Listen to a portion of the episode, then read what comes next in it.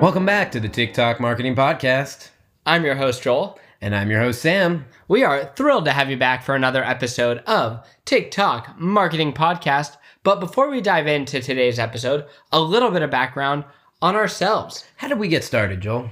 Sam and I have a combined 20 plus years of digital marketing experience, covering all things from social media to paid advertising. We also have a following on TikTok of over 1.2 million followers. That's right. And when we were creating this following, it was during that time we realized brands have no idea what they're doing on TikTok. And it was at that point we joined forces and created TikTok Marketing Agency the only agency that focuses solely on TikTok marketing. Yep, that's right. It has been so exciting working with brands and creators on TikTok strategies, and we have never seen a more exciting time to be on TikTok. It is the fastest growing app in the entire world, and there are so many opportunities for businesses and brands to take advantage of the platform. This is the podcast where we talk about everything TikTok, specifically looking at the business sides and looking at what's new there and how you can be leveraging TikTok to help your brand. Yep, that is right. We created this podcast to help businesses, help creators learn about TikTok, learn about the same strategies that we use for our clients, and pass on different TikTok updates and changes that are going on on the platform. Today, we have one of the most important episodes of TikTok Marketing Podcast. And that is because today we are going to talk about what we call the TikTokification of media. Yes, that is right. The TikTokification of media, something that's been a phenomenon that's happening ever since really TikTok has gotten big. What do you mean by TikTokification of media? When TikTok launched as a social platform, it was really known mainly as a place for dancing and a place for Gen Z. Well, that has drastically changed. It's become the fastest growing app in the entire world. It is aging up incredibly fast. It is not just Gen Z, it is not just dancing at all. All ages are using it. It's being used across the world. And most importantly, the type of content and the type of usage on the app has been transferred onto all other social platforms. So, what the TikTokification of media really means, and what we're seeing across all social media platforms, is that TikTok style content and TikTok usage and the way people scroll through content has been copied across all of the major social platforms. That's right. I think every social platform has realized that TikTok is just an animal in terms of the amount of new users it's adding and has started to take parts of their business and make it look an awful lot like TikTok. That's totally right. So there's a big fear right now going on with a lot of the major social media companies, whether that be Google and YouTube or Instagram slash Facebook. Facebook, Mark Zuckerberg was quoted saying TikTok is its biggest competitor right now. Yeah, that's right. And I think there really is a huge fear within Facebook of TikTok taking up a huge part of its market share and it's very real. So what we're seeing across all of these social platforms is them integrating a very TikTok style like product within their own product. So we're going to talk through a couple of those different examples. We're going to explain the style of content that is used on TikTok that is being transferred across those other mediums. And we're going to talk about why this matters more than ever for brands and businesses. First, I want to talk about this copying of TikTok across other mediums. So we're going to start with Instagram and Facebook. They're owned all by by Meta, so it's the same general products that you'll see across their ad platforms.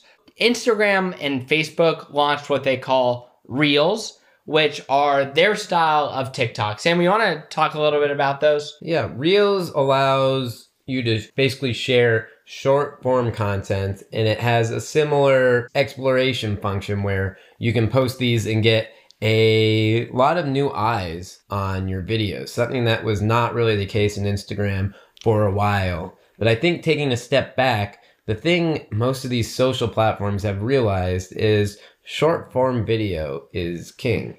That is where people are most interested right now. And as people's attention spans get quicker and quicker, short form video has really been key and where people are going to not just for entertainment consumption, but also for educational consumption as well. When people are trying to learn how to do new things, a lot of times they could go to TikTok. So, this is what all these different platforms have been copying and making their own short form video functions. Reels was literally what Instagram came out with to try to get back some of the market share that TikTok was eating from them. It's essentially the same as TikTok in, in many respects, although, you know, you could argue just the nature and ecosystem of the brand, there's some subtle differences. Instagram is still much more polished and everything in terms of the feel you're going to have around that, but it is the the place where people are going to do their short form content and probably the best place to grow on Instagram right now. The organic growth potential on TikTok is the most exciting out of any social platform. Yeah, that's a, a really good point that, you know, there are some differences, but the crux is short form content that can help you grow, that can get in front of a lot of people. It's definitely a, a huge concept that, that Reels has taken directly from TikTok.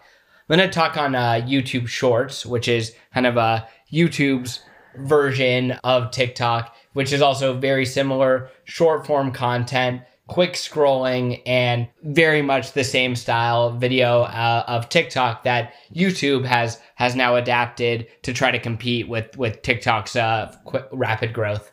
As Sam mentioned earlier, one of the biggest components of all of this is the short form content and TikTok really changed the game with the the type of content that people were coming out with. It is shorter, it is very much to the point, it is very quick. It is often fun. It is often very silly. It is often very personal and it is often not nearly as polished. And all of these other platforms have given an opportunity for creators to make that same style of content on their own platforms. And this is incredibly important for any businesses or brands that are making TikTok style content because in the past, there was kind of this annoyance of brands of oh great now there's a another platform that we have to learn that we have to market on that we have to figure out. But now uh, a huge part of the truth is if you're able to master and figure out TikTok and leverage it you can use so much of that content on other channels now and have some of the very similar rapid growth opportunities to reach markets and reach people that might not necessarily be on TikTok. So the opportunity that is on TikTok to reach brands has has almost multiplied because you can take a lot of that very similar style of content and use it on Reels, use it on YouTube Shorts, use it on Facebook Reels. There's even a new product on Twitter called Twitter Explore that is very similar. So the opportunities for brands that invest in in TikTok and making content on TikTok, they can now transfer that to all of these other platforms and the investment becomes a lot more valuable. That's going to wrap it up for today's episode of TikTok Marketing Podcast. Want to give a huge special thanks to our editor, Nate, who has edited countless episodes uh, of us and, and does a fantastic job. So, really appreciate all of his support with the podcast.